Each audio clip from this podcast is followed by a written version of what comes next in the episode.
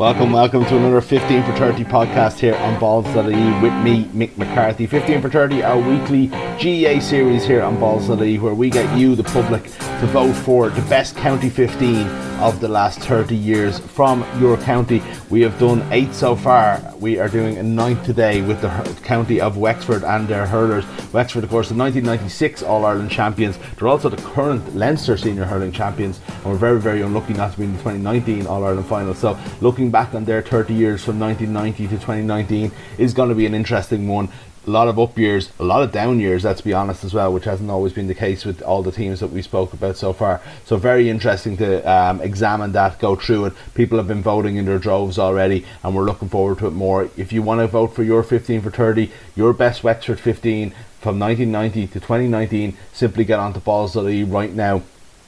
Go to the GAA section and vote for your Wexford 15 very easy to do. Voting is open until Friday. We'll announce the winners on Friday evening. Today on the show, we're going to, as we always do, speak to somebody from the county involved, and we've got a brilliant guest today. We've got former Wexford captain Diarmuid Lyng, uh, a contender for this team, no doubt. Somebody who played all the way through from 2004, I think, until 2010 um, for his county. Was captain, of course. Played in a lot of Leinster finals. Um, uh, not always the greatest era of um, Wexford hurling. Uh, you know, probably always missing a couple of players, but there were some very, very good players in Diarmuid's teams, and it'll be interesting to see what he has to say about them versus the 96 guys versus the new guys under David Fitzgerald.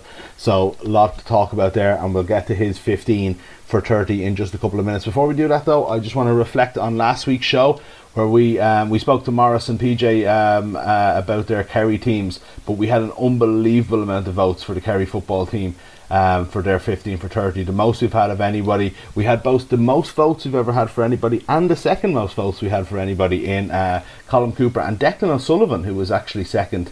Um, Declan O'Sullivan, obviously a great player. I don't mean to sound so surprised, but I'd say people to him to be second overall in such a prestigious and celebrated and decorated county as Kerry is a little bit of a surprise. But I will run through the team for you now that the public voted for. In goals was Diarmuid Murphy, a full back line of Marc Ó Sé, Mike McCarthy, and Tom O'Sullivan, a half back line of Tomás Ó Sé, Seamus Moynihan, and Aidan O'Mahony, midfield of Darragh Ó Sé and David Moran uh, half forward line of Paul Galvin, Declan Sullivan, and Maurice Fitzgerald, who made it into the half forward line in the end. Um, an overabundance of full forwards, as is, as is often the case on this uh, this particular series. Uh, no surprise that Colm Cooper is at number 13 alongside Kieran Donaghy and David Clifford, who, uh, who has only spent two years playing of the 30 uh, playing senior football for Kerry. But what two years they were two all-stars in two years uh, for the young man? He beats out Mike Frank Russell who was next in the voting. Also different players like Donncha Walsh who got a lot a lot of votes a lot of deserved votes um, in there as well. Paul Geaney James O'Donoghue, a former footballer of the year who finished way down the voting, I think um, 22nd or something like that. So it just goes to show you the strength and depth that's in a, in a place like Kerry. It's a different story in Wexford. We'll be turned back to hurling now in a minute. Um, but then again, some brilliant players to talk about. It's going to be a lot of Liam Griffin talk. It's going to be a lot of 96 talk. It's going to be a lot of Davy Fitz talk. But there was a lot in between as well. So let's chat now to Diarmuid Lyng. Right, I'm delighted to say I'm joined by former Wexford captain and uh, my old off the ball buddy, uh, Diarmuid Lyng. How are you getting on, Diarmuid? Pretty good, Michael. All is good. That's good. That's good. Well, listen, thanks for doing this. Uh, you know, I, I, I, have had a sneak at uh, some of the votes that have come in over the first two days of voting on the Wexford 15 for 30, and I can confirm that there is a few votes for uh, a D Lyng a G Ling, a Gizzy Ling, Giz. You're going to be one of those people that's going to be a pain in the arse to count actually when I go into them because I'll have to put in a few. I'll have to, you know, a lot, yeah, a lot yeah, of people yeah. are just going with Gizzy or a lot of people are going with Dermot Ling or D Ling. Well, I put myself in at centre back and captain anyway, so uh, whatever way the votes go, I've, I've, I've put myself right in the middle of it. Yeah, well, David Brady didn't put himself in his own team. Neither did Shane McGrath. I'm trying to think of who else we had. Uh, nobody's actually had the balls to do it so far. So I'm hoping you're, you're like, the first. Who would, who do would it. do it? So midfield, maybe there's probably a place there. Um, anyway, we'll get to your team in a few minutes, uh, there, but I just wanted, I, like, I was, I was laying it out there, and when I was writing the kind of the, the piece to kind of kick this off on Monday, it dawned on me like that Wexford are unique in the counties that we've done so far, in that some of them kind of you know, Waterford are an example of like maybe had their lowest of the low at the start of this 30 year period. You know, in 93, they lost to Kerry. They rose up in 98 to a Munster final and kind of kicked on from there and are still mm. relevant today. Um, you know, others might have might have kind of like uh, had a few peak and troughs, but Wexford were funny in that like in the early nineties, a good team that kept getting caught by the eventual All Ireland champions had that big breakthrough. '96, one of the most famous All Ireland teams of all time. then slips off kind of from 98, 99 on. Um, maybe in 04 there was a kind of a, a rally, you know, when you come onto the panel by beating Kilkenny that time. But ultimately, by the end of the two, the 2000s into the 2010s, it's in the doldrums, and you're worried are they going the way of Offaly? All of a mm. sudden, to kind of come back now, and, and that we're in a unique situation where we're almost at a peak here. There's an argument that 2019 it definitely was the most successful, second most successful year of the 30 years in that you know they're very very very close to an all ireland final and could even turn out to be as good as as good as if not better than the the 1996 team so we're in a unique period here where we're going to have a lot of players to judge that we don't really know how their career is is, is actually going to turn out but you know mm-hmm. would we have even been doing wexford if some of these young players and david fitzgerald didn't come along you know what i mean it, it is it's it, it's one to think about how much can change over the space of just really 30 short years, you know? Yeah. yeah, I mean, it's a fine line and it's it's grand now to look back and say, well, you exactly. know, what, what, what would have been and what could have happened and everything else. But let me tell you, like when you're in the middle of it, when you're in the middle of it in in oh, I think I suppose the start in oh eight, nine, 10, 11, I was kind of looking in from the outside. But at that stage, like when we were getting relegated in the league and the league structure was changed, we didn't get back up, even though we qualified to go back up. Uh, that kind of happened. A couple of things and things went against us. And I remember thinking, seeing Offaly slipping a little bit, Dublin were on the rise. Uh, it, were kind of the GAA were you got the sense that they were taking the steps to to um, you, you couldn't plumb off teams anymore. I think Offaly were relegated one year, and they kind of said, "Well, look at if you relegate us, we're going to lose hurling in the county," and so they just kind of they just kind of changed the rules and said, "Okay, well, we won't relegate you then. That's fine because we don't want that to happen." But then they were kind of maybe saying that, well, hurling isn't very big in the other you know it's not very big in 14 counties and it's very strong in eight and there's a kind of a middle a middle cohort then. So maybe we just need to define these things in order to change it and we can't plumb off people anymore. And i felt at that time as that was beginning to be discussed in 7 8 9 10 that we were going to lose out uh, that mm. we were going to suffer that. And we had one year geez we played in a relegation. I mean we played in a relegation from the Liam McCarthy Cup with Clare Offaly and Antrim. And we pulled out of it. We said no, we weren't playing it. And the reason I was pulling out of it was because I feared that we would be bet.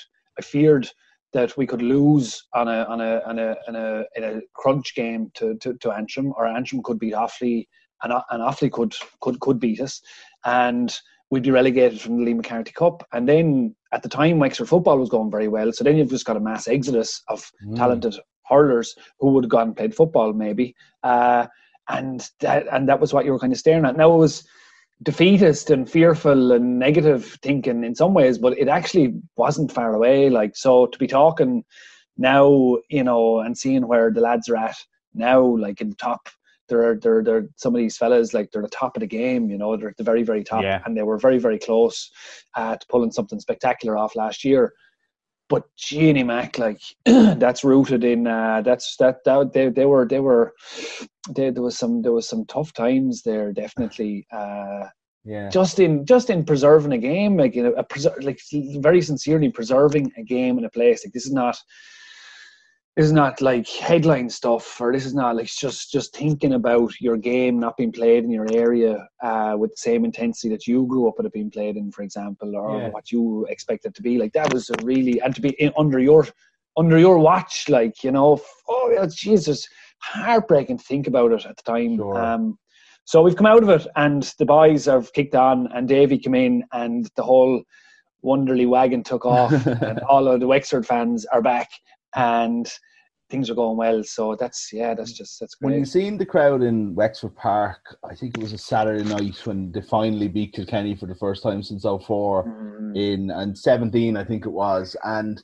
I just remember thinking that night, I remember watching them against Dublin maybe two years before, similar Saturday night, similar summer's evening.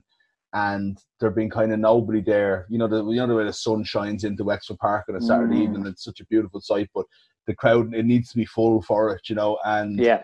It was just two different. It was like it was if two different counties. Like the fans are there, the passion is there, and the players are there most of the time. But it is it's something about I, it's something that I can't put my finger on, but maybe you can as a Wexford person. Why sometimes that needs a rallying call or a Liam Griffin or a David Fitzgerald or or am I just talking? Is it just coincidence that I that that's the case? No, I don't think so. I mean, there's great talk over the last couple of years about the Wexford fans, and the Wexford fans are are, are fantastic on, on their day, the same as the Wexford team. But when the Wexford team aren't on their day, the fans aren't to be seen. I mean, Wexford fans mightn't like that, but that's we we play we played in it like you know uh, when there was nobody coming to games. And I maybe if I was a fan at the time maybe I wouldn't have gone to the games either because I didn't see anything that I could identify with as a Wexford person as that's something I aspire to be. Like when I looked at I don't know when I looked at George O'Connor and these fellas in the 80s like I looked at them and thought that's what a Wexford man is. That's brilliant to know that. That's what's possible for me you know? And we were turning out performances at the time that okay I think maybe very unlucky in some respects with how strong Kilkenny were at the time. Yeah. But we were also churning out performances that were like were lackluster and poor and lacked heart. Uh, and that was maybe something that they didn't want to identify with or they didn't want to follow that. And you sure, I suppose you couldn't really blame them for that. That's fair enough. Um, now uh, uh, there was a strange thing used to happen in Wexford Park, like, and you describe it so well. But when that place isn't full, I remember playing in games there, and you know, something a mistake could be made somewhere, someone would do something stupid, and you'd hear this groan out of the out of the stands, and the groan wasn't just an audible sound that wasn't connected to something. That groan had its roots in why are we so bad? What's wrong yeah, with us? And we yeah. could and we could feel that in the field. So our yeah. hardest games were in Wexford Park. I always felt because I just felt we disappointed Wexford people so much, and it was a terrible, terrible feeling. But then along comes somebody uh, who seems to who seems to just restore belief or instill belief or even suggest that something like belief is possible and Liam Griffin did it uh, so brilliantly I Davy Fitz I mean I'm never. I'm just not a big. I wouldn't be a huge fan of outside managers managing different county teams yeah. coming in, and I'm. I, and I would be.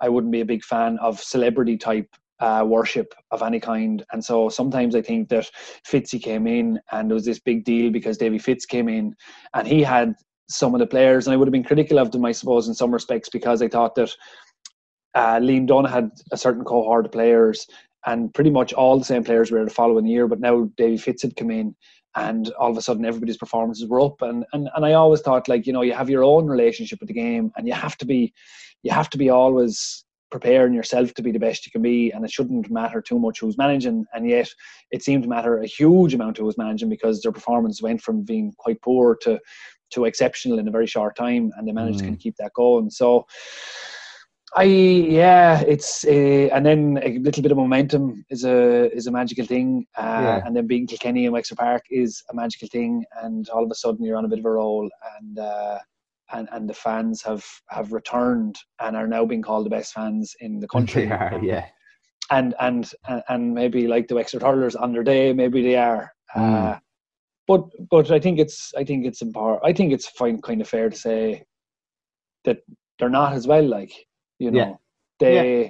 they le- they left at a time when we probably needed fans an awful lot, uh, and but I understand why they do that. Like. Yeah, you'd have to say that dichotomy is probably there with a lot of counties. I know that Clare fans are definitely like that. I know like Cork fans are probably the best example of that in the world. You know, like there's yeah, nothing like yeah. the, the the red that completely takes over Thurles. You know, when they're in a Munster final, there's isn't there a lot of the time either. But so, so look, I've I've kind of accidentally started this on a, on a negative front, and it is a celebration because we're talking about the best 15 hurlers over the last 30 years. And I think once we get to your team as well, you do feel like. Uh, there is like it actually was still lots to celebrate in there and lots of like unique and brilliant hurlers that that you know come along once in a lifetime but you know some of those did play in your kind of teams as well, and we shouldn't underestimate that. Like that, you you did have your days as well. Like you know, I think you played in four Leinster finals in a row, and did come up against the greatest team of all time as well. Maybe you didn't kind of fulfill your potential once it kind of got onto the next stage into the quarterfinals or semi-finals as well. Mm. But uh, you know, I do think that I do think it's worth mentioning that that Kilkenny team did come around at the same time as we're talking about these doldrums, you know. But um, yeah, like that's and, it is it is like when you like I remember 2007 we put in a magnificent effort and it was so honest and there was so much integrity and Padraig Murphy was man was was doing training with us and John Meyler was in his first year and it was just fantastic and everyone was training so hard and we did well in the league. I think we drew a Cork down in Páirc Uí We were we beat Galway in the all and the league quarter final, met Kilkenny in the league semi final, 10 point beat. And we came in, did well in Leinster, Leinster final again. Kilkenny bet by 12 points, rallied against Tipperary uh, and bet Tipperary. Um, they were going through their own stuff probably at the time, but bet them nevertheless. And then uh, played against Kilkenny and remember bet by 16 points again. And when you've worked so hard, like, and you think everything's going so well, and then to be beaten, not really realizing at the time that this was the greatest Kilkenny team of all time, yeah. but when you're beaten like that again and again and again in a year where you've put in a huge effort, you couldn't really blame fellas for for not fulfilling their potential in a way, or for them thinking, "Ara, look, at I'm just not good at this thing. Maybe I go off and do something else, or maybe I won't take it so seriously, or whatever." Because yeah. There's lads up there all beating the hell out of you. You know, that's understandable. Uh, but there are brilliant. I like there. It's it was lovely to do this uh, actually today because yeah. I got to reflect on some of the fellas that I played with. Uh, and as high as the lads are today, there's lads. It's an interesting. It's a really interesting idea to do this anyway, and it's all. It'll be forever debated. You know, basketball players, footballers, soccer players, whatever. Who's the best? How do you manage? How do you decide who the best in that? And I mean, who would you go into battle with? Like, that's the question. Yeah. Who do you want yeah. by your side? Who are the most skillful fellas? Who are the fellas who are the best track after the game? Because those fellas are crucial too, you know? So it's yeah. like, it's, it's this so collection hard, it? yeah. it's this collection of different types of players yeah. and so uh, for balls.ie obviously uh, you'd be hoping that like there's a bit of controversy and someone says oh D, D O'Keefe is overrated and then everybody comes out and says no no D O'Keefe's greatest player ever and that may be so but like realistically, there's just so many players you want to pick from uh, that. Sure, it's always going to be controversial. Oh, that's so it. You're always going to leave people out that you that you don't want to leave out either. But there's only 15 places, and that's the hard thing about it. And that's what the fun yeah. thing about it as well is like you know you could take a player like um, Tom Dempsey or something like that, and you'd say would he fit into a 2019 team or whatever? But of course yeah. he wouldn't. But that's not to say if he wasn't born 20 years later his game would be completely different and he'd still be yeah. that kind of character and and player and he would have made you know I, I always find that it's like you can only judge people by when they played not by how they fit in uh, 20 years later you know? Um, plus, plus, you could be doing this with Tom Dempsey, uh, but you're not. And so, if it comes down to between me and Tom Dempsey, for example, for a place, I can say, "Well, I'm going to pick myself because because, I, because I got asked, not you, Tom." So yeah, well, uh, Tom's no, in my head like, because I saw that I because all he did was score goals in 1996, and it's, I, yeah, oh yeah, he's you know, he, he's made the commentary career in English uh, out of it. You've made the commentary career in Irish. yeah, Genie Mac, Tom Dempsey, like for just scoring that goal against Limerick alone, oh, will he ever be like? Yeah, sure. Um, we'll, and he won an All Star that year as well. Um, mm. right, we'll kick into it. I'm sure there's going to be lots of '96 talk uh, over the course of your team. Um, look, we had.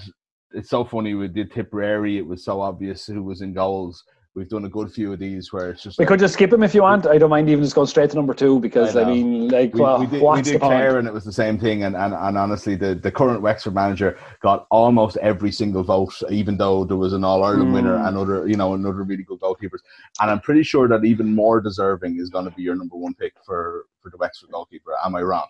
No, I mean Genie Mac. It's no offense to anybody else who's played in goal that, that for Wexford in the last thirty years. I mean, what can you say? Like, what yeah. a legend! Like, Damien what Fitzhenry. a legend, Damien Fitzhenry. What a goalkeeper! I mean, in a time of great goalkeepers, like mm. we were blessed in that time with great goalkeepers. Yeah, Brendan Cummins and Davy Fitz and Dónal Óg, and they yeah. all had different strengths. Uh, Brendan, Brendan on the shot stop, and Dónal Óg for the puck outs and game management. Uh, Davy Fitz, I mean, just for being an, an, overwhelming force of nature in goal uh, yeah. and, and, and, for being good at those things as well. But I felt Fitzy brought all that together and was the best goalkeeper of that generation, of that generation of great goalkeepers, you know. Yeah. Can I ask why, actually? Because I, I, will tell you why I want to know that, and I'm genuinely intrigued because every person, the, the people I hear that from are Wexford people who idolise him and other mm. goalkeepers. Mm. So when I talk to other intercounty goalkeepers over the years, it's Fitzhenry is the first name that comes up more than Cummins, more than Davy, more than Dónal Óg, whoever else was around. He was obviously a very, very good shot stopper, but it had to be more than that. Like, uh, or was it? Like, what what made him such a good keeper? Do you know? I think his humility actually kind of shines through when I think about that because I think that the rest of them were quite big characters off the field and for a variety of different reasons or played the game in a certain way. Thinking about Brendan Cummins in particular, for example, like there was something very swashbuckling about Brendan Cummins' whole mm. demeanor and everything else. Uh, Davy Fitz is this huge character off the field, and there was anger and fucking, and it was great style, and it was runs up the field, wildness. had all that as well. Great, great, great wildness in him. And then Dónal Óg, like had this precision and but but but was well known for them, was well able to articulate how he felt about the game and all of that stuff. So like they built up quite and they were unsuccessful teams maybe, I suppose, in a way as well, uh, at a time when Wexford weren't as much. David Henry was just kind of calmly, quietly, and humbly going about his business. Yeah. Uh, when he saved great saves, his body did the exact thing that needed to be done at that time to save the ball and to push it out past the post or out to the side. It was never a time where he made a save that he was aware of himself making the save. And because he was aware of himself making the save, did something that he shouldn't have done. He was always, and that's and that's what happens like I, I, often did it as a player myself. I'd be like going up for a high catch, and as I was going for the high catch, I'd be like, "Oh, this is me going up for a high catch. Like I, this is what I do. This is what I'm good at, or whatever it is." You know, you'd be derailed by your own awareness of yourself. Yeah, I never ever got the sense that David Henry had that. It was just what needs to be done when it needs to be done, and can I be in that space all the time? And he fairly much unfailingly was, and also I think when the big moments came very rarely did he did he not stand up to it. Like mm. he was he was there. Like so. Yeah. Uh, he's a he's a nice presence to be around in the dressing room, Fitzy as well. But it, it was just his effectiveness. I think his his humble effectiveness was uh, yeah gave him great longevity as well. He played for a long time, but yeah, did, I think yeah. that's what it was. I think that's what it was. I think that's what it was, Mick. For me, that's yeah, what it was. That's very well, very well put. Um, yeah, again, I like not not for the first time. Just the counties that we happen to have done so far. You kind of think that there's probably going to be a borderline unanimous decision uh, with the goalkeeper there. So there's not really much surprise, but definitely somebody we're talking about as one of the best goalkeepers of his or any other generation.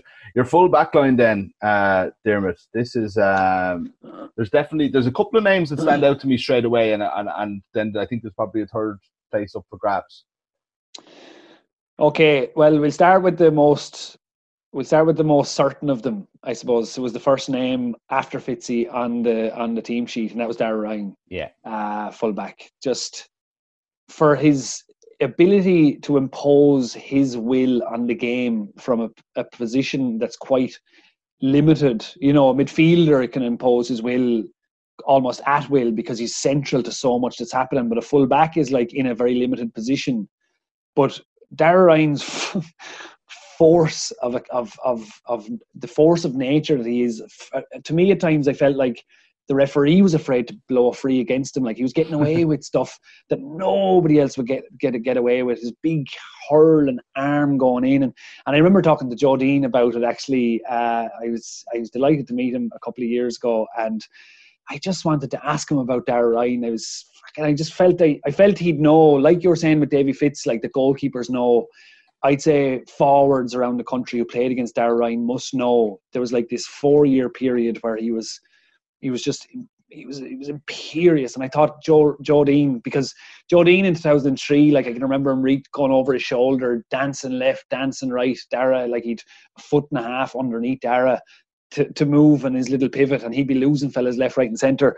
But Darragh Ryan had that reach, and there was a couple of times where Joe turned back inside onto his right after trying to slip Darragh on the left, and out of nowhere, this big like this ranging hurl comes out of nowhere and just gets the very top of the ball. And Joe Deane must be thinking, "What am I? Is this an octopus I'm marking? Like what's yeah. happening?" And he was brilliant on him that day. And Joe said as much. Like he just said, "Like what a what a force! Like what a hurler." Um, so Darragh Ryan will be full back unquestionably. Yeah, yeah, perfect. I, am yeah. I'm um.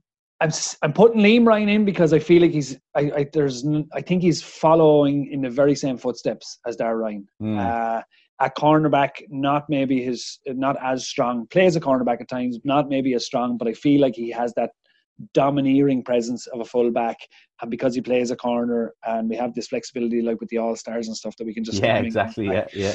Uh, once the team makes sense, that's what we go with. You know, we let people vote where they want, and once it makes somewhat sense, they'll, they'll we'll slot the, the most popular yeah. in.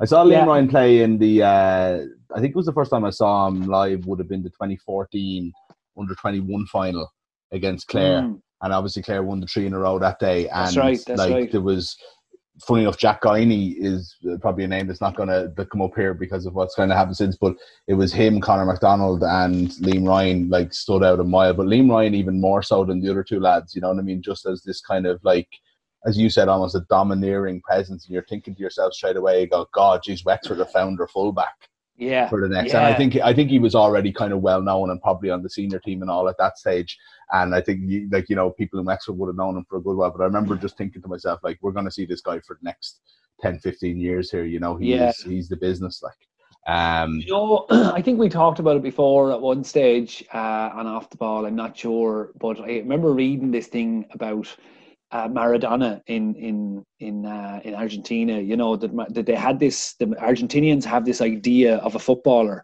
and he's a god, like a deity of a footballer. That's mm. how obviously intense they are about it, and they mix up with religion and everything else. But they have this god like footballer, and he's the shape, a certain shape. And Maradona came along like a kind of a a footballing Dalai Lama. Like he came along, and he was the shape that they were looking for, and he became you know the the story uh, speaks yeah. for itself. One of the greatest footballers of all time, and some hurlers I feel step into that shape as well. And I think like Darragh Ryan is a this tall, rangy, strong full back. Just like you're saying, when I saw Liam Ryan, I was like, "Oh my god, brilliant! We've happened on another one." Yeah. How how good? Like, because in a place like Wexford, you could go twenty more years without finding him. Mm, uh, that type, yeah. that that type of player is the type of player that he is. It's the the the strength and the length and the imposition of his will on the game is a very very rare uh, kind of commodity for a back. And I think that I was delighted when Liam Ryan came along. She's what a brilliant player. Yeah absolutely. Uh, who have you gone for in the other corner then? The other the other fella in in the other corners there's a little bit of a selfish reason for this one but uh, I remember playing in 2007 against Tipperary uh, in in in Croke Park, and I was I was carrying a, an injury. Actually, I haven't gone into the cryotherapy chamber that nearly killed me.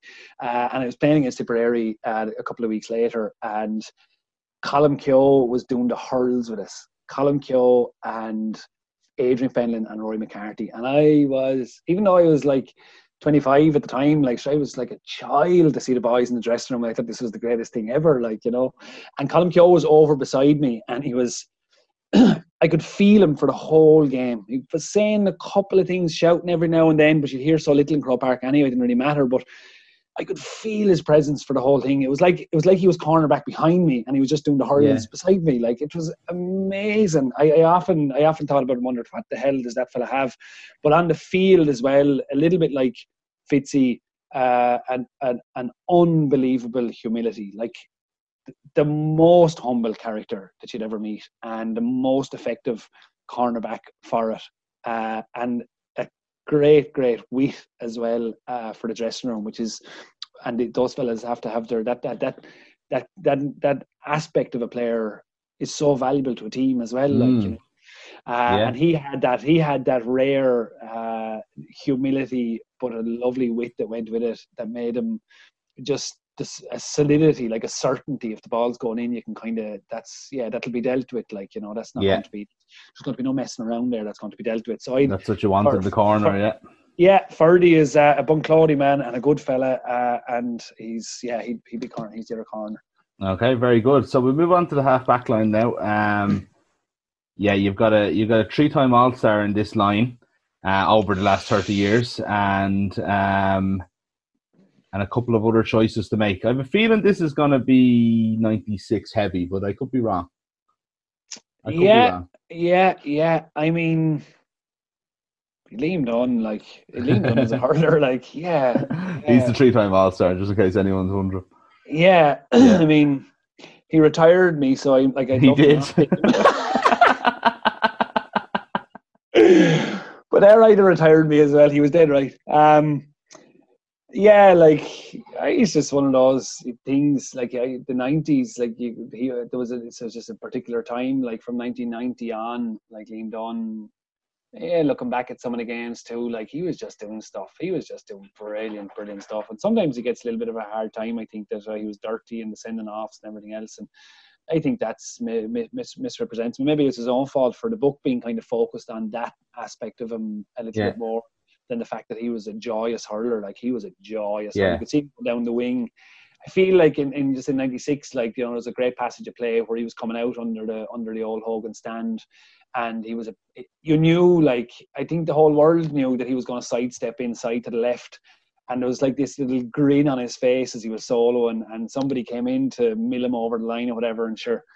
Before your man was even thinking about milling Liam Dunne, he was after sidestepping inside and was clearing the ball up the field, and it was just, it was the it was the grin, like it was the grin, Yeah. knowing that I know this game well enough to know that what you're trying to do, I'm going to make. I, you're not going to get me, like you know.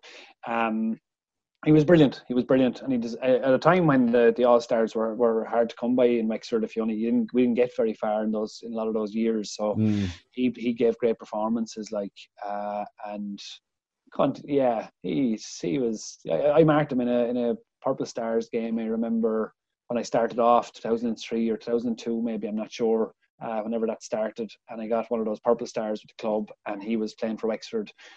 I think, um, and I was delighted to be on the same field as him. You know, delighted Yeah. to be on the same field as him. Like what a what a what a player. You must have hurled him off the park that day, and that's why he took his revenge on you a few years later. Then, he, he got on to me. He got he got on to me all right for for for making too many runs, making too many solo runs and runs and balls. yeah, geez, But he I- was pushing on at that stage. Yeah, yeah, that was but, but that was that was where that that was where that Rosenthal he was pushing on at that stage. The Yeah. other wing, the other wing is um a fella who of of the current crop like Genie Mac, like he's just Diarmuid O'Keeffe has been so so solid. I mean, my God, he's been so solid. Uh, and there's a particular body shape that he has off his left, like it's it's his right hand on top, so he's coming across his left, and you can. It's like, do you know the great shot of Jamesy taking the point yeah, uh, at the in the dying seconds, like, and and once Jamesy went to his left, you were just like, perfect. That's where you want it. Like, it's going, he's going over the shoulder. He has all that lovely control of the the shot across the body, and Diarmuid O'Keeffe is doing that all the time. He's coming up Mm. with three points, and from 150 yards out sometimes.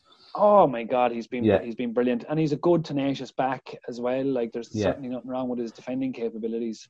Current All Star midfield, but obviously he's made his he's made his name as a wing back, and that's where he's kind of played most of his, and probably even still is really in Davy's system. But um, funny, the Mm. question I'd have on him is is he feels like someone that's been around for a while, but it's only.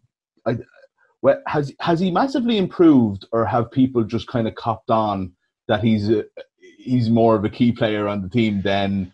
Do, do you see what I mean by this? Sometimes I these do, players yeah. tend to be around for a few years, and people say he's one of the fifteen, and then like you're kind of watching your fifth Wexford match of the season. And I think that might be something to do with the new system as well. And you're going, hold on, this is actually a key guy. This is like this is one of the main Yeah. guys in the team. I don't know. I feel like he has improved, and I think both are probably true. Is what I'm saying.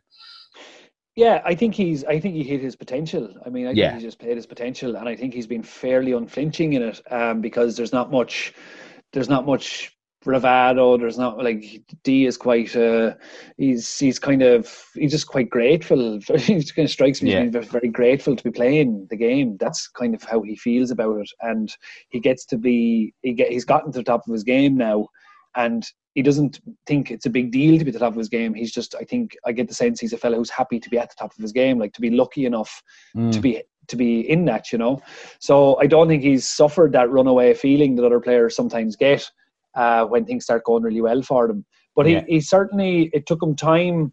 D wouldn't be I wouldn't have said as a younger man uh, hugely confident in himself. Okay. I, I, could be I could be wrong in that. I don't know. Um, I, I just got the sense that maybe he was very young starting off, maybe, and he wasn't so confident in himself as a, as a hurler. I'm not sure, but my God, when he when he started going in, I don't know, was it in fifteen or sixteen? Yeah, the last three thinking, four years he's been exceptional. Uh, was just, he really has. Wow, yeah. this is this is yeah. this is brilliant. This is absolutely brilliant, and also that that that you you like he can play at midfield as well, which is he has that he can move him around, you know.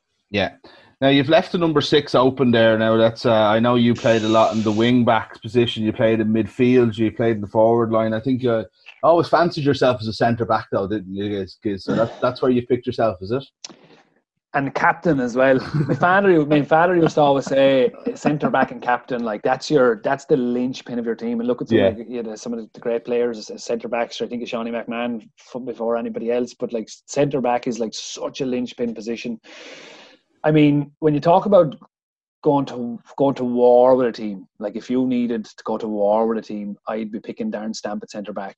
Uh, yeah, I was just just such a, such a tyrant under the ball and so strong, and you just would always be glad to have him in your dressing room. But I think, um, I think Declan Ruth for a couple of performances that he gave. Dobby doesn't like it. Doesn't Dobby like doesn't like it. He doesn't like it. Here. Dobby. So, he's heard all the stories about Darren Stampy. He's very pissed off. yeah, yeah, yeah, yeah. He loves Stampy. Dovey loves Stampy. But I, I think, I, I, I, yeah, it's a tough battle there. I'd, I'd be really torn between the two because I loved playing with Stampy so much. But I thought mm. Declan Ruth was, yeah, I thought he had a great a great, a good long innings, and he was a good solid centre back. And then there was some days where he was just absolutely brilliant. And yeah, some he caught balls. Maxed some of the catches I have in my mind's eye when I think about Declan Ruth coming down with the ball. He was just absolutely fantastic. I think towards the end. there was a couple of times he really he really got the better of Shefflin in particular, and that was the that was the marker. Uh, but then I think he got maybe it, it, didn't go so well towards the end, and that was kind of that was just maybe it then. But I definitely feel like Skippy was uh, Declan Ruth was a yeah he was a brilliant. He was a, a, a bit of a bit of a that's the body shape of it. He's a fine big centre back, athletic, intelligent on the ball. You know, always trying to do the right thing with it. Mm. Yeah, just he was he was he was he was a solid fella to have beside you for sure. Okay, very good. Um, so that's the back line then. So it's pretty good. Uh, I suppose the biggest name. Not actually, look, I won't say anything because you never know. no, like yeah, but, no, Keith uh, Rossiter. Keith Rossiter is definitely for me probably one of the big omissions, and the other one yeah. is Seanie Flood. Seanie Flood yeah. just almost on the basis of being a complete renegade and a head of hair in him and marking Christy Christy Hennessy was it against Cork and he's six foot six marking Seanie and Seanie hooking him all day and he had the hurl upside down picking the ball up and he was just an iconic player in my mind as a young fella. So there's some fellas in there's a plenty Sean Murphy I think has been brilliant over the last few years as well. There's been there's plenty of players missing out there but look at yeah. that's that's the way it is. Yeah. Um midfield then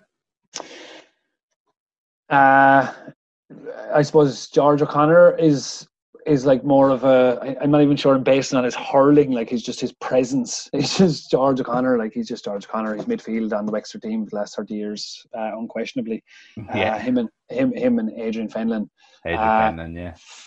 F- like the, in the modern game, maybe Fenno might struggle more because it's so much about possession. And Adrian Fenlon's biggest attributes were his ability to move the ball at speed, uh, and player like forwards knew that on the inside. So it was a great benefit when you played with uh, as an inside forward with Fenno that it was just coming and it was coming fast. Mm. And you were going to as a forward. You always thought you'd be out thinking, you'd be faster at out thinking the, the the back like, and you know what Fenno's going to do. He's going to lash on it every time, and he did.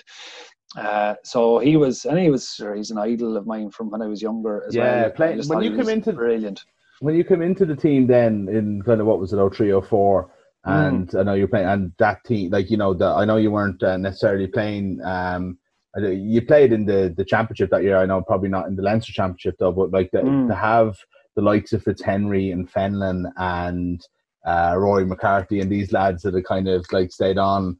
It was only eight years after the All Ireland. Like a kid in a candy shop, Mick. Yeah, I was like yeah. a kid in a candy it's shop. It's a mad feeling, like yeah. I couldn't wait to go training. I couldn't wait. Like, and, and Rory McCarthy pick you up, and Larry Murphy would be in the car and they'd be telling stories about shit that they used to be up to when they were playing and after they were playing.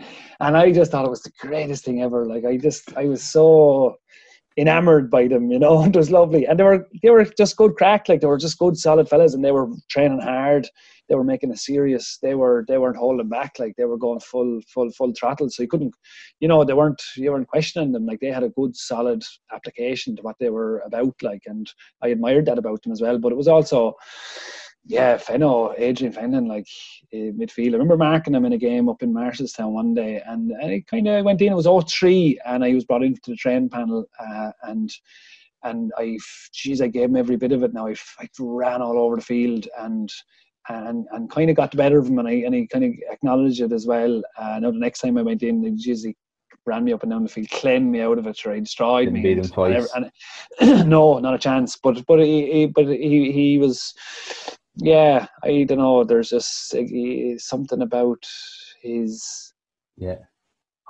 Just, he had a great he had a great presence in midfield. He was a, he was a, he was for his time. Yeah, and uh, uh, brilliant yeah. midfielder you're saying he might not be as suited to today's game, but he also had a, a, a mean sideline cut before mean sideline cuts were cool as well. before My, before the yeah. likes of uh, Mark Coleman and, and Joe Canning and the boys were were tapping him yeah. Yeah, he was. He the perfect, you know, that right hand on top, like open side swing. He had a perfect, perfect, perfect swing. And as he sent the sideline in, Owen Quigley got a hook on Peter Barry under the Cusack stand in 04 against Kilkenny, and uh, Fenno come over to the sideline, and I think we were two down. And I was thinking, geez, what'll he do? Like, is he just going to have to put it over the bar? Because it seems every time he takes a sideline, he has to go over the bar. And I was mm. wondering, what's he going to do? And of course, he put it into straight into Peter Barry's hand, which happened yeah. to be the perfect place to put it, uh, as, as, it turned out. Um, but it was, yeah, Fenno is. He just, I see that you see the shape of him. You know, there's this. It's interesting thinking back because you just see like body shapes. You know, like to think that that's what you'd remember about. I think like Francis Bacon, one of those uh, famous Irish artists, has one one of the exhibitions that he has, or or I think maybe his his studio is redone in the National Gallery of Art or somewhere, and in that there's all of these. Uh, I think sculptures or, or drawings that are about to be sculptures of footballers and hurlers taken out of context for the way that their bodies contort coming up to catch a ball oh, or yeah. whatever. And this was what some of the sketches and stuff that he was working on. And I, Fenno on the back of pulling is like one of those images that is just that's Adrian Fenlon in my that's what I see, you know. I don't mm. see the the points or the I, I just see that and, yeah. and it's and it's and it's perfect. It's beautiful, you know. I love that. I love that. Mm. Um, right, Dermot, we got six players left, six forwards. Let me tell you now, every single one we've done of these now, there's been generally there's normally seven forwards or something that are picked, and we have to leave one out, even though they've got more votes in a cornerback or something like that. People do vote for the forwards, and also it's always where the most contention is because yeah, they're the, they're the pe- people remember they're the heroes. God, like you know, as as a I you know, as bad and all as that is to the to the to the backs, it's just the reality of the way people vote for this. So I'm pretty sure Wexford is not is no different because for start, I've got about six. I've got about ten names in my head, yeah, uh, going around. Mm. That's just off the top of my head, and I'm probably forgetting one or two. So hard yeah. to whittle it down to six. What have you gone yeah. for in the half forward line anyway?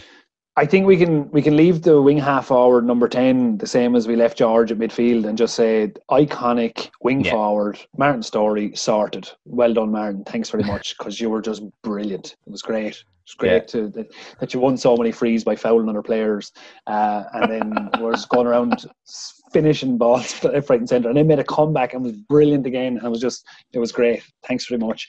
Uh, I went with Chinner at centre forward, Lee Chin of the yeah. of the of the current crop. Uh, I think I think Lee Chin comes in for very very unfair criticism. To be honest, uh, I know that he is uh, exalted and put up on a pedestal. Like, you know, if there's a question on racism in the GAA or something like that, like, you know, you get Lee Chin to come out and say something. That's how the media works. Uh, and sometimes I think that that's like people see that and oh, he's in the media again, he's in the media again, and stuff like that. And Irish people, uh, as we have, our, as as is our want with the tall poppy syndrome, sometimes when fellas mm get themselves in the paper a bit too much, you know, they're looking forward to cut them down. And I think sometimes, you know, there was talk about Lee Chin being he, he was he was he was gone a professional hurler and he was gone to pot and he wasn't good and he was poor in performances and all that stuff. And I he was still driving things on, like he was still doing way, way more than the vast majority of the other people around him. Like that was to me was just yeah. unquestionable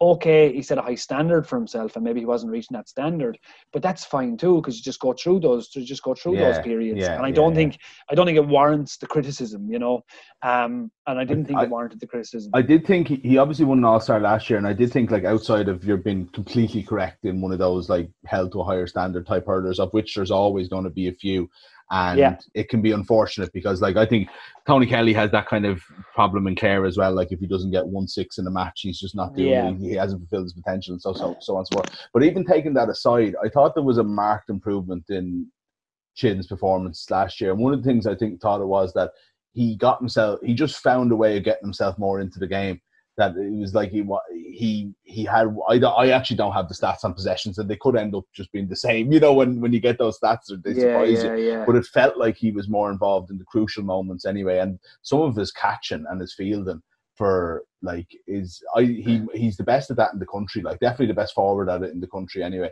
and Wexford played to his strengths way more last year and stuff like that and I thought we saw as as good as he's been for a long time we saw him at his true potential last year you know Mm. And there's a, there's a, like you know he would if, if Wexford had got on to that next level and had got to the final, like it would have been through his performances leading them there. You know, um, I think I think like this is and this is the this is the great thing, and you know how I feel about stats and the measurement of the game in general. Mm. Uh, but one of the things that you can't measure, uh, I suppose you can. It's just I don't see it done very often. is like after you know there's there's there's in, like when you're playing the game, you'd feel it in the crowd too in a certain way. But when you're playing the game, there's shifts in momentum, like in you know, like in a boxing match when one fella has his five minutes or has his has his round, and the next fella might get the next two rounds, and then it might be another round. You know, there's these rhythms where one person is kind of on it, or one team is on it, and the other team aren't quite on. Then they'll have their purple patch or whatever they call it.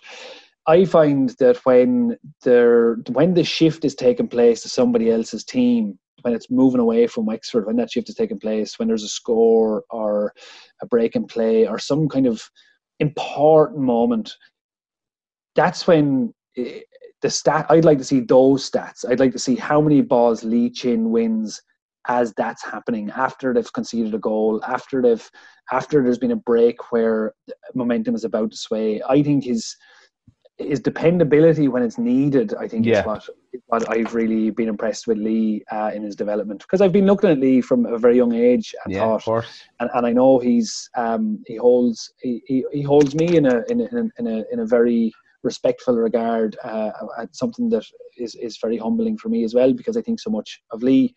So I'm looking at him as a little bit of a. I feel like at times almost like an older brother. Like I'm looking at him thinking like, okay, where where are you in your relationship with the game at the moment? Like, is it the Lee Chin show, or is it is this like the like the Dara Ryan, the the Fenno, the that that that's that that application uh, of of honesty with the game that Brian Cody and those talk about so much? And I feel that I feel that he has that in abundance and that he has used it at very important times. And okay, he mightn't have had a good, a great year a couple of years ago, and maybe people were writing about that and giving him a hard time for it. But I don't think it really matters. I think that he's been a great clutch player from, from you know, Yeah.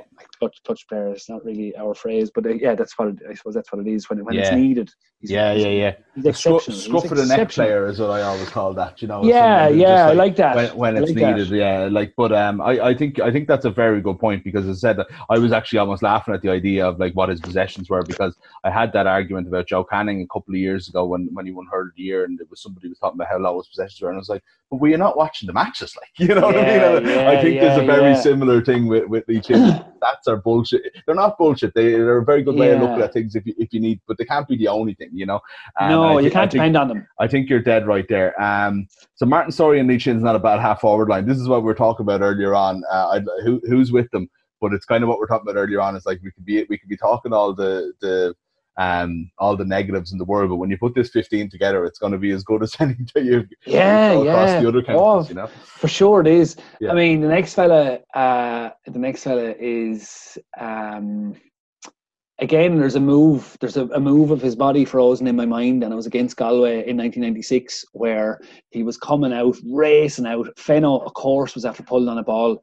Fenno took a sideline, knocked it, was terrible, went like four yards. George was, I think it was George, was on his knees, uh, and pushed it back out to Fenno, who just leathered it on the ground as he as he would flew off the back of that lovely Albert Randall that he used to use across the field, and Rory Mack came flying out towards because he knew Adrian Fenlon was going to. The only thing he was going to do was pull on it across the field because that's what he did. Mack came out to it. Don't remember who was marking him. Right on his back, he had to take it in his right hand and go left. That's what it looked like was going to happen. And out of nowhere, he took it in his left hand, turned in front of his man, and went up the inside and ran over and put it over the bar. And he was, I think, just after scoring a goal, maybe as well. But Yeah. that move, like his, the audacity of of the move, and now in his when he was young, Rory, like nineteen, he was like maybe twenty when they won the Ireland in twenty twenty one. Like he was just.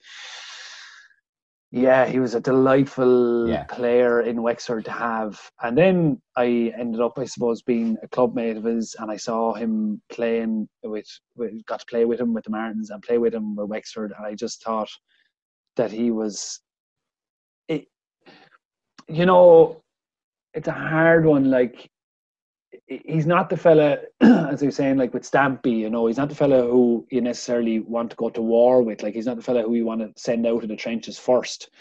But he'd be up there with a sniper rifle and he'd be taking out everybody because because his his his accuracy, like his accuracy and his I never saw him off balance, you know, make amazing things. Yeah, I never, ever, ever can remember in all the years playing with Rory McCarthy see him being off balance for a minute in a game. And I missed, would you believe, um, you definitely would believe, but I missed a free uh, against Birr in the Leinster semi final uh, with the Martins after we won the championship in 2008. And I was really singing now at the time. Myself and Owen had a, had a right day midfield, and things were going really well. And I missed a free at the end to win the game, and it went extra time, and uh, we were beaten. Uh, and I was I'd be gutted after a loss anyway, at the best of times, uh, your club, obviously, even more so. But I, what surpassed that feeling of loss was that I had let down Rory McCarthy, who was still playing. I really felt, I was, I was, I was unconsolable. Like I just, I, I felt I let him, let him down, and that's how I felt about him. And I don't know, maybe there's better forwards in the game in Wexford, but I, as as I said earlier, like it's my team. Like yeah, yeah, yeah. But I don't think many And- would argue with you to have Rory McCarthy in there either. I know Oh, sometimes like- you can be worried that you're putting a club man in, but like, I don't think. yeah, I, I was going to ask you, is Rory McCarthy one of those players that might be like underrated around the country, it, but not in Wexford? But may, maybe I'm wrong with that. You could also Yeah. someone that could play anywhere, like you know, because yeah, you could have like, picked him in midfield or wing back as well, like, like you know. So I just thinking like the goal Yeah. against Cork, like right position, right time, Rory McCarthy, every day of the week, that was always going to be Rory McCarthy in that spot. The goal against Limerick when the ball came down over his head and he doubled out of the air. I mean, was one of the greatest goals ever scored, and there was very little mention about it because Limerick weren't going so well at the time, Wexford weren't going so well at the time. So it was, I don't know, it just kind of seemed to be bypassed a bit. But you look at that goal again, like Mm. it was uh, it was outrageous. Like, and that, and that was the stuff. Some people do that stuff, I think, and it happens, and it's a freak and everything else. Rory McCarthy was doing that stuff all the time because he had yeah. this balance. I don't know what it is, but the balance stands out with Rory McCarthy. He had this balance where he was always in. He was always doing the right thing, you know, and yeah, he'd be. He's yeah. There we go. Right, so that's as good as a half forward line as you find, as I kind of alluded to there, and you've still got the the full forward line to go. So, um, yeah, but to be fun. honest, the full forward line was a tough one. I think it's yeah. going to be a tough one in Wexford. I think this is one of the things, like the likes of Rory McCarthy, like he was uh, this quintessential. You know, some of those players we've described now were quintessential players for their position and their time. Yeah. The full forward line, I think, I always feel like, you know, Joe Canning or Eoin Kelly or Shefflin. Like some sometimes I felt like you know we get a great young player and we'd want them to be the next Nicky Rackard and we'd mm. almost pronounce it upon them. And the second that it's pronounced upon them is the second that that possibility to me ends because you're saddling them with such an expectation in a county where you're not winning enough to to to, to warrant uh, the kind of effort that it takes to be at that level and to stay at that level over a long period of time. Uh, so I don't feel like I, I feel like we missed those quintessential forwards. Yeah. Uh, at times, and it was what cost us the most. yeah. So I, I, I, find that there's a, a, a, good few players who, who could slip into the the full forward line. Uh, I went with Tom Dempsey corner forward. Mm-hmm. Uh, the last few minutes of the Leinster final against Offaly in 1996 Kilkenny in the first round, then Dublin, and then Offaly. We bet Offaly, and it, there's moments like you know, there's like the goal against Limerick was one thing, like you know, that's that wins in Ireland, and that's fine. But I was going to games with for with Wexford since the early '80s, or whenever I was old enough to be allowed to go with my father, and I was watching us heartbroken, my heartbroken father watching us getting bet in every year in the 80s and the early 90s and going down to the league finals in Cork in 93 or Thurles and getting mm. bet by Cork on the third day and 91 and 92 and 90 and DJ Carey taking 14 steps and scoring a goal and Adrian and Adrian Hold on, how long are we into this now before DJ Adrian Ronan getting getting I don't know was a Padge Courtney or who it was got him sent off and all of the disappointments it was just this long list of disappointments um, that created a huge, huge block in Wexford hurling. And yeah. that's what Liam Griffin was charged with removing. He wasn't charged with making more skillful players or anything like that. He was charged with could a man come in and remove this these shackles around Wexford hurlers? And he did.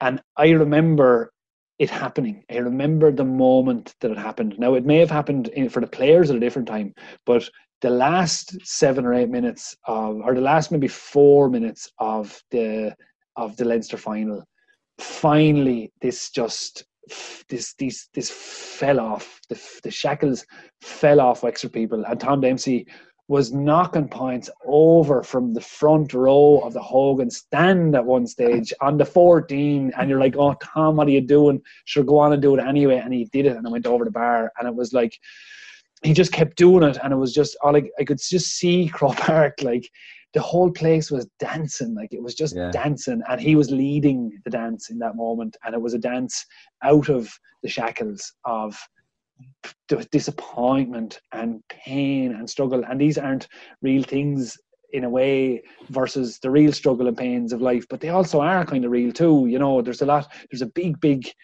value in being able to be that delighted and yeah. Wexford people were beside themselves with delight when he was going through that glory four or five minutes.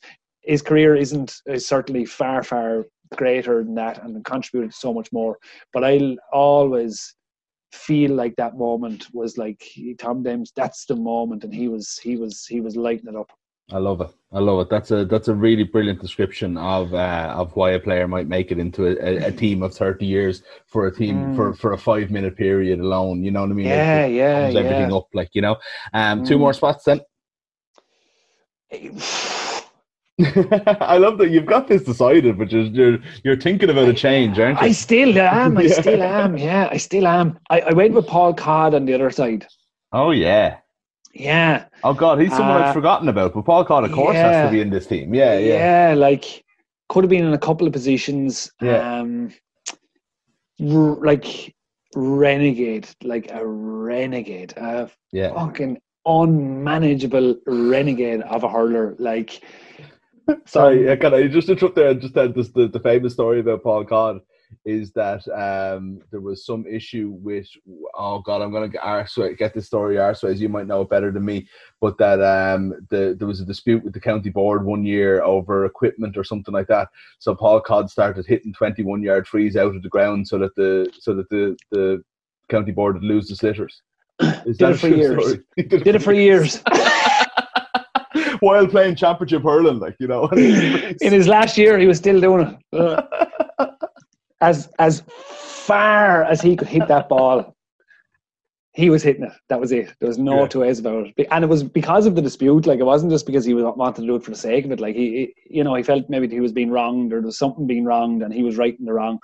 And I did always find that he has that. Uh, there's something, yeah, like. Uh, I don't know what it is about Paul Codd. Like, it's such a strong, such a strong forward. Like, such a strong, strong forward. Very dependable, great free taker, good, good hand. Uh, yeah, like there's not there's not as many moments that stand out for me with Paul Codd. I remember, I remember thinking at one stage. I was very young. I think it was maybe he was 19 or 20. Like again when Wexford won the All Ireland, and I thought, I thought, yeah, maybe it was better better that he wasn't on the team in the Ireland final. Now I was only a young fella making that decision. Am I Mm. thinking about it now? Uh, but for what he contributed then afterwards, like um, I love playing with him. I love playing. Now, There's a fella now who just okay, like let's go into battle here because Paul Paul is Paul Con's on our side, like you know, and also then had the skill and the accuracy and and the and the and I, I've always been attracted to the, that renegade type player, like who can put the ball wide from the 21, but can hit the ball off their left from the 65 while falling over. Like that's that kind of player. The uncertainty, I love Yeah. that kind of uncertainty in a player, yeah uh, even though it can be very, very frustrating. Um, he But it's was, all yeah, natural, isn't it? It's all hurling, like in, in, in someone like someone like that, and there, there there are players like that around the country, but they, yeah. Well, they really do have a, a unique relationship sometimes with fans because they know what they're capable of. Like. Yeah, and they uh, and they and and I think they're almost being legislated out of existence in the game now because there has to be this certainty, like of you know you have to like get your twelve plays and eight of them have to be positive and six of them have to go over forty yards or whatever it is possessions or you know there's there's this like strategic element that a, a player like Paul Codd just like wouldn't wouldn't fit into in any No. shape or form, but but you'd you'd be willing to bet like if you had a few more of them, you'd be willing to bet the whole system to just get him in there, like because Yeah. he could do something that the system won't ever do. Like he could do something that the system can't legislate for because he just had that that that that way. So Paul Codd is is uh, is in it corner forward. Um, Rory Jacob, like I, I, I'd really battle with this one now with Rory Jacob because I really I played with Rory all all up along, uh, and I and I loved him as a player. I loved him as uh, as a fellow who you could hit the ball into and be sure he'd do something with it.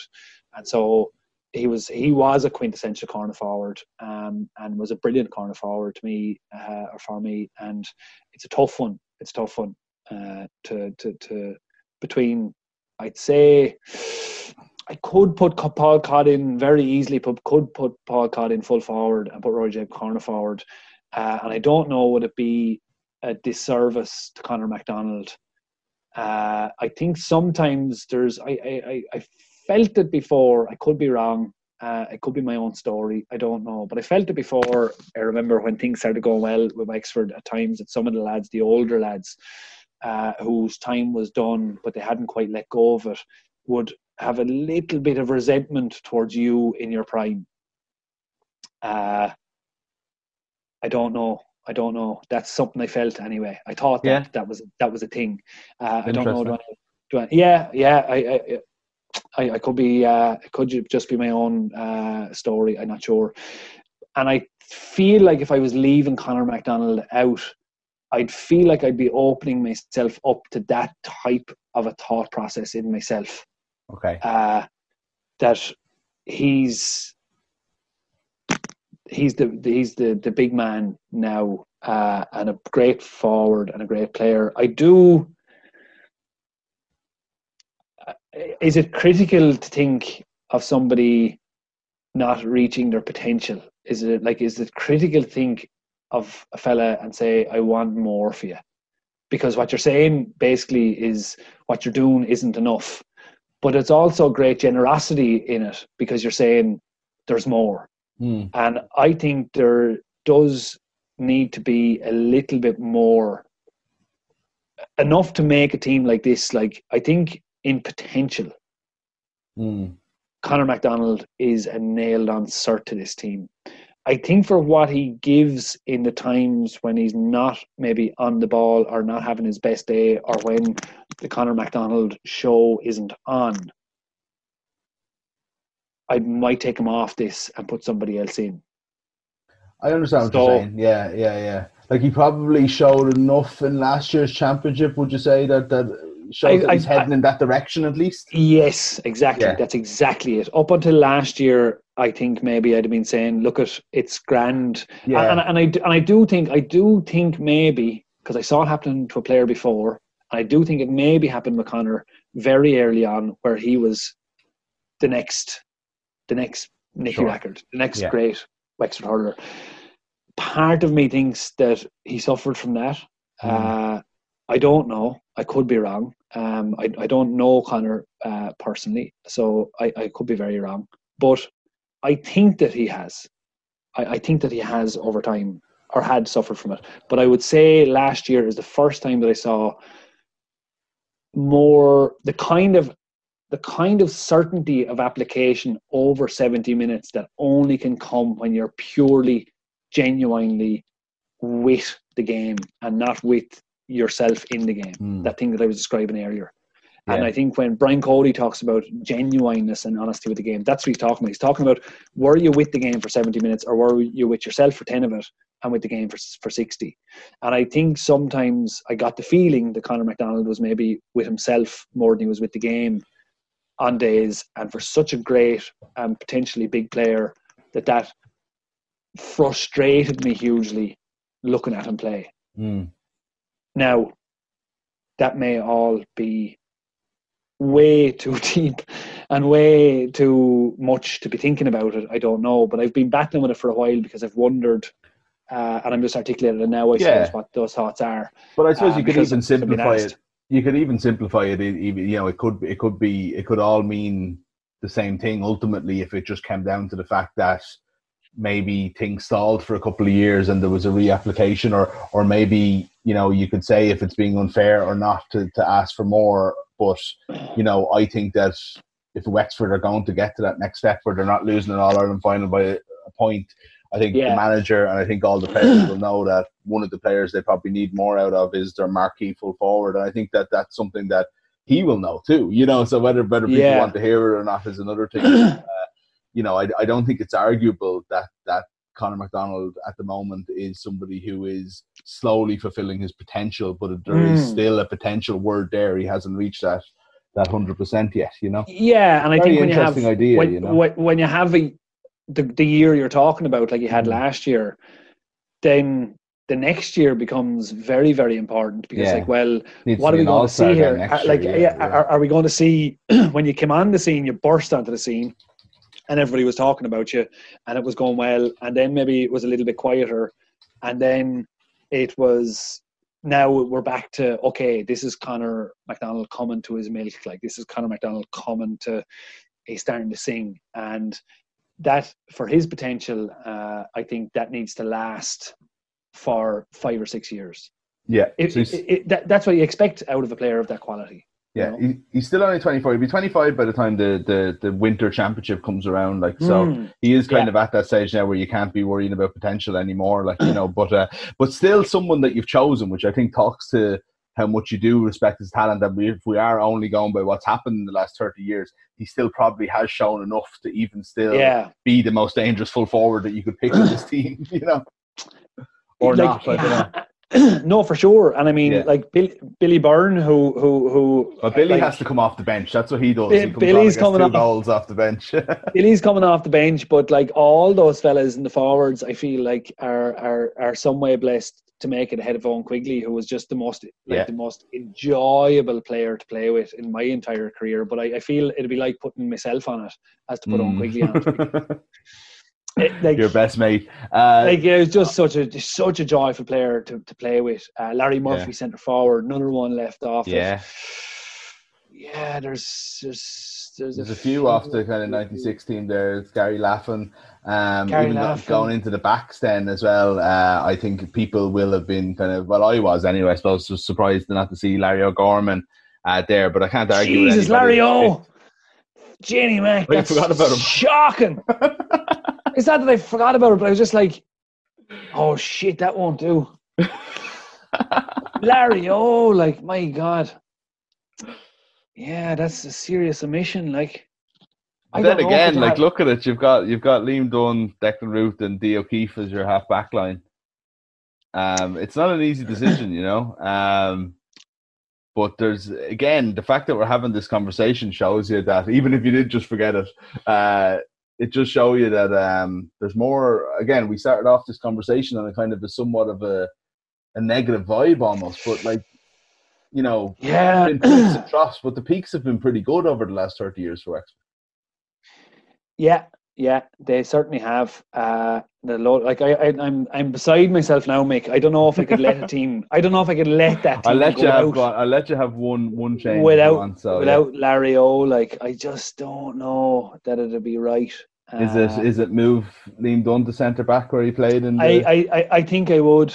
I, Yeah. You know what? I think I would. I think I'd have Larry O wing half back, and I put Liam Dunne in centre, and Skippy is gone down beside Billy Byrne, and he's going to be coming on when Larry O gets tired, maybe, or if uh, Liam Dunne gets sent off, we might need to bring in uh, another half back. all right. Uh, but yeah, no, Larry O, like, whew, thanks fuck for that. You got that.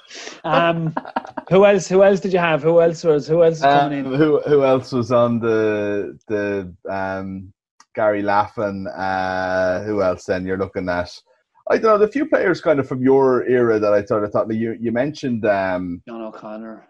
Yeah, that's actually the first person that came into my head a, a little bit as well. You know, was um and uh, O'Connor, but like David O'Connor in your ear. There's a good few kind of players there that that like had really really good careers. You know, and I think it's fair enough that they're probably not on this, but that again, when you think of that Wexford team, you mightn't have had the big wins, but you had a lot of performances and you had a lot of kind of um a lot of big days, like you know that, that people will remember. I suppose maybe it's just my age talking as well. You know, as in that's the team that I probably remember the most. But uh, Mm. yeah, look, I mean, I, th- I think I think you look at this team, Dermot, and you get like say now that you do have Larry in there.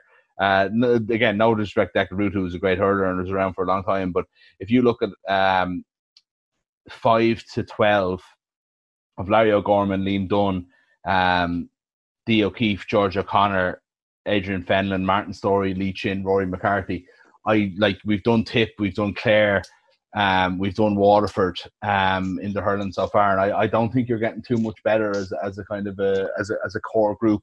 And you've got Yeah. obviously Damien Fitzhenry in goal, like you know what I mean. Maybe it is that maybe it is the kind of full forward line is just slightly on that on that level below, and maybe that's what the the, the difference it has been. But uh, Yeah. some very very yeah. good hurlers have have uh, have come and gone in Wexford over the last thirty years. Yeah, yeah, yeah. No, no, I, I'm, I'm, I'm, I'm happy with that. That's a. I think that's the balance. That's the balance of something wasn't sitting perfectly with Skippy there either. It was a little bit like for centre back, such an integral position. Like I was wondering about him or Stampy, but I think yeah, I'd, I'd leave that out altogether. I'd have to put in Larry O and Liam Dunne in centre back, where he was an excellent player as well. And I think that's a little bit more balanced as a team now. And they're that's the team I'd, I'd go to support for sure. I'd like to play on it, of course, as well. But I'd Yeah, go, well, I'd go, look, I'd sure, go, look, I'd go I- in the subs there somewhere. Well, look, people can vote themselves, and I'm not going to say vote for Diarmuid Lyng, uh, or you know, you can just throw in throw in Gizzy, sure, and I'll, I'll count the votes for him. But uh, you know, Yeah, he is yeah. definitely available for selection. He's just not going to pick himself. Too much of a gentleman for it. Uh, Dermot, thanks a million for your time. Thanks for picking your team. It's not the easiest thing in the world, as people will know. But look, sure, if people mess Yeah. up and leave Larry O'Gorman out, wherever, you can always go back and vote again. It's not not a big issue, whatever. Yeah. Just go on to just go on to Balls and you can do it. Um, uh, until Friday, and we'll we'll get the votes together and announce uh, Wexford's 15 for 30 on Friday. Diarmuid Lyng, thanks again. Lovely stuff, Mick. Thanks very much, man. I'm off to watch uh, Rory McCarthy's goal against Limerick that I don't remember oh, on YouTube, so I'm going to go and find that now. Definitely send me a message. Definitely send me a message when you watch it. Definitely send me a message. Thanks Love again. It. Thanks again, and we'll be back next week with. Uh, I th- we're back to football next week. I think we're doing Kildare, but uh, that'll all be confirmed when we uh, when we announce Wexford's team on Friday. But we'll I want to vote for Johnny Doyle in advance. I think Johnny, Johnny Doyle. Doyle. might make the team. Gids. Yeah, Johnny I think Doyle. Might, yeah, him and I think he should. I think he should.